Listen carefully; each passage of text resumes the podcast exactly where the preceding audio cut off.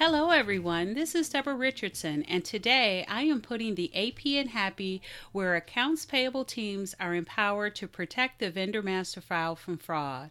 This podcast will give a voice to accounts payable team members by talking about the growing reality of cyber attacks in their world and which vendor setup and vendor management techniques they can apply to protect the vendor master file from fraud. Today's podcast episode is brought to you by the 5-day Vendor Master File Cleanup. Do you trust the data in your vendor master file? Well, if you have less than 5,000 active vendor records and need to prepare for a vendor self-registration portal or for 1099 and 1042 IRS annual forms distribution, you are in luck. We have vendor validations including watch list screening, duplicate vendor review, vendor inactivation recommendations, and more. Go to DebraRRichardson.com, that's DebraRRichardson.com/consulting, or email me at Debra, D-E-B-R-A, at DebraRRichardson.com for a quote today. Today, we have a guest, Debbie Kirby, who has worked as an accounts payable manager. And actually, we are continuing with part 2 of our interview with Debbie. And part 1 was AP automation. And on today's episode, we are talking cybersecurity. Keep listening.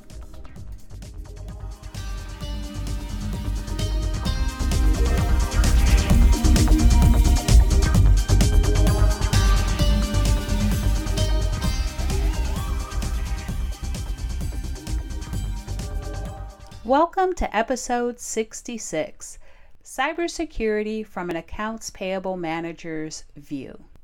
So before we get started with the interview, I just want to let you know I did have some sound quality issues on my side, but be patient, it goes away, and enjoy the interview. So in part 1 of the interview, we talked about AP automation and the challenges that come with implementing new software in accounts payable. Yeah. What other challenges did you find kept you up at night as an accounts payable manager? I'm sure cybersecurity was one of them. Yeah, cybersecurity was definitely on the list.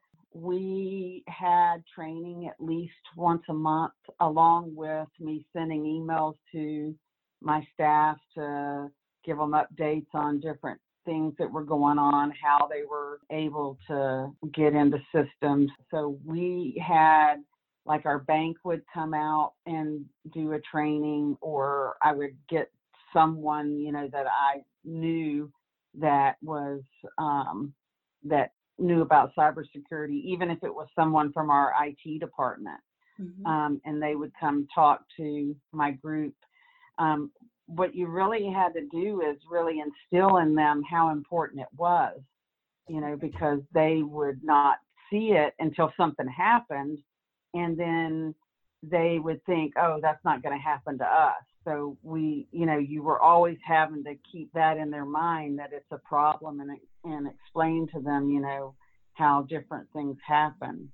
And I think one of the biggest helps was our IT department because they knew these people, mm-hmm. And they would listen to them. The other thing was the vendor maintenance and setup, that was a big headache because they would think that they didn't need to call and verify just because an attorney sent them the information for this vendor. They felt like they didn't need to call the vendor and verify that they were who they were. They should trust this attorney until they would have a problem. We had a couple of times where they set up a vendor and put the bank information in to do direct deposit, and it wasn't that vendor. Luckily we were able to get our money back, and it wasn't a lot of money. So, that taught them a lesson, I think. Yeah. And, that's a big gap there because, you still have a process that's either manual or mostly manual. You don't have a vendor registration, self-registration portal. That really puts the onus on whomever's submitting that. And depending on your company, you could have an internal team member that has a relationship with the vendor and they're collecting all of that information, but you don't know if, they mistakenly got their information from crook.com, and then they submit it to the vendor maintenance team. And then really that's where the validations begin. But if you have a vendor self-registration portal, you take that internal team member out and you put the authentication right in the vendor self registration portal, and then you have at least additional authentication that can reduce the potential for fraud. You still have to do your validations, and I think that call is still necessary, not just on banking information, but on anything that can affect payment, like a remit address. I think another good thing too is just make sure that as you're getting that information or the onus off of the internal team members, you're also reducing the potential that they're going to keep those W-9s and those banking forms. And one of the biggest things I found with implementing a vendor self-registration portal is I didn't realize just how much the internal team members kept that documentation, and you don't know that they're keeping it securely. They could just have it on their C drive, they're keeping that form and that W-9 just in case you need it again, so they don't have to go back to the vendor. So I think it is important to get that internal team member out of the middle and have it coming directly to vendor maintenance, which the portal satisfies that. Right. I totally agree. Yeah. Another good thing that the portals provide, if, everything's going great, you can think about eliminating that call because you've already authenticated the vendor, and kind of replace that with the notification to vendors once their accounts are updated. So the same way you or I go to Amazon or our banks and update our information, we get that email to say, hey, your information has been updated. If it wasn't you, let us know. And the portals can have that feature. And I think that's important to, eliminate all those extra manual steps that are being done when you're not automated. Right. And the vendor that we implemented, it had that as well. But like with every program, in the beginning, we were still making that call. Right. Safe, and then, yeah, after you get comfortable, I feel that you can do the same thing. Right. Like with any program that you have that will do that. So in thinking about 2020, we're in the, I think I heard it called the roaring 20s. So it's here now, whole new decade. What do you think accounts payable teams should be focusing on? I definitely think cybersecurity, because it's only going to get more challenging. Yeah. The more that we do electronically, the more that they are going to figure out. Yep. I've always said that if they would just have a real job, they could make lots of money, but they choose to do this. So, they make it more challenging for us. So I definitely think cybersecurity, and there again, we talked about vendor setup. It's also another big problem because of the security issues as well. So, if you don't have a system where you can set up the vendors and have all that security, you still have the problem with right. calling and making sure, that they are who they are. And don't ever call a number that somebody else gives you to call for the vendor. I know that's another big issue, call the number that you have, because I know that we had problems with that as well. You trust the people that you work with too much. Like our secretaries and paralegals, they would trust them. Even I told them, even, our CFO or myself, if you receive something from us, question it. If it looked fishy or anything, question it. I know that in my experience, I had an email that came from our CFO telling me to transfer some money. And luckily, I knew her very well and I knew how she spoke. Yeah. And I was looking at that email, and I'm like, she doesn't say stuff like that. She would just walk down the aisle and come to my office and tell me what she wanted in the first place, you know. And then I looked up there at the email at where it was coming from, and it had, instead of it having her first name dot last name at our firm, it had .org instead of .com. And, you know, I walked into her office and asked her, and she had no idea. So, you know, that happened to me a lot, because that's what would happen is they would look and see these emails that you're sending to people, and then they would try to send the same type of email to trick you, you know? Right. So that must mean that somehow they were able to get in your system and monitor the email patterns. And that's another thing that, you know, is probably going to grow in 2020,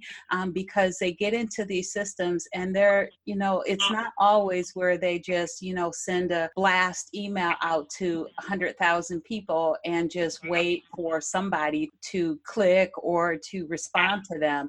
They're getting into these systems and they are waiting and monitoring, and they're waiting for when you think that payment needs to go out. And, you know, that whole CFO, business email compromise, CEO, CFO, email spoofing, you know, I almost think that accounts payable should almost do away with expecting the CEO or the CFO to send an email and say, hey, transfer these funds. They should just go through the regular process. Right, exactly. And luckily, that's how our CFO was. Mm-hmm. She did try to follow the rules, as we said, and do the things the same way that everyone else did it. And she tried really hard not to make rushes. Yeah. Because, you know, that's another thing where they would make mistakes, because they get rushed into doing something. And, you know, you're talking about the CFO or the controller, and, you know, they're intimidated somewhat. Yes. So they hurry up and try to get it done for them. And, you know, you just can't do that. They just have to be understanding. And hopefully the AP manager will have your back and talk to them about it, you know. And I think that really helps the communication for them to understand, you know, that we're trying to protect our assets, you know. Right. So I think that's a big thing, too, as far as rushing accounts payable or vendor maintenance person, you know, or whoever does the transfers or, you know, whatever it might be. Yeah. And I always say, too, that your employees, team members, you know, can't be 100% of the time. You know, they're going to come in with their own distractions. Maybe they're sick, maybe their child is sick and they're coming in, or maybe they had, you know, an accident or the way to work, and they get into work and then they have quotas, deadlines, and so they're distracted. So no one's going to be 100% of the time. And so doing things like making sure that the CFO, the CEO, you know, are not sending those type of emails. So if you get one, then it's odd. And also putting other internal controls into place so that if for some reason they don't catch that it's a phishing email, then that internal control will catch it. So I think that's important too, because again, nobody can be 100% of the time. Exactly. So this has been great. I like talking about accounts payable, obviously, but I love talking about, you know, the challenges such as cybersecurity. I know you as an accounts payable manager are available for new opportunities in 2020. Where can the audience go to connect or engage with you? Of course, on LinkedIn, or my email is dkirby, Kirby, 1262 @gmail.com. Okay, so that was a great part two of the two-part interview with Debbie Kirby, talking about AP automation in episode 65 and now cybersecurity episode 66. So thanks everyone. I hope you enjoyed the 66th episode of the Putting the AP in Happy podcast, where accounts payable teams are empowered to protect the vendor master file from fraud. Don't forget to check the show notes for the links mentioned in the podcast. If you enjoyed this episode, consider subscribing and writing a review of my podcast on the platform that you use to listen. Stay happy.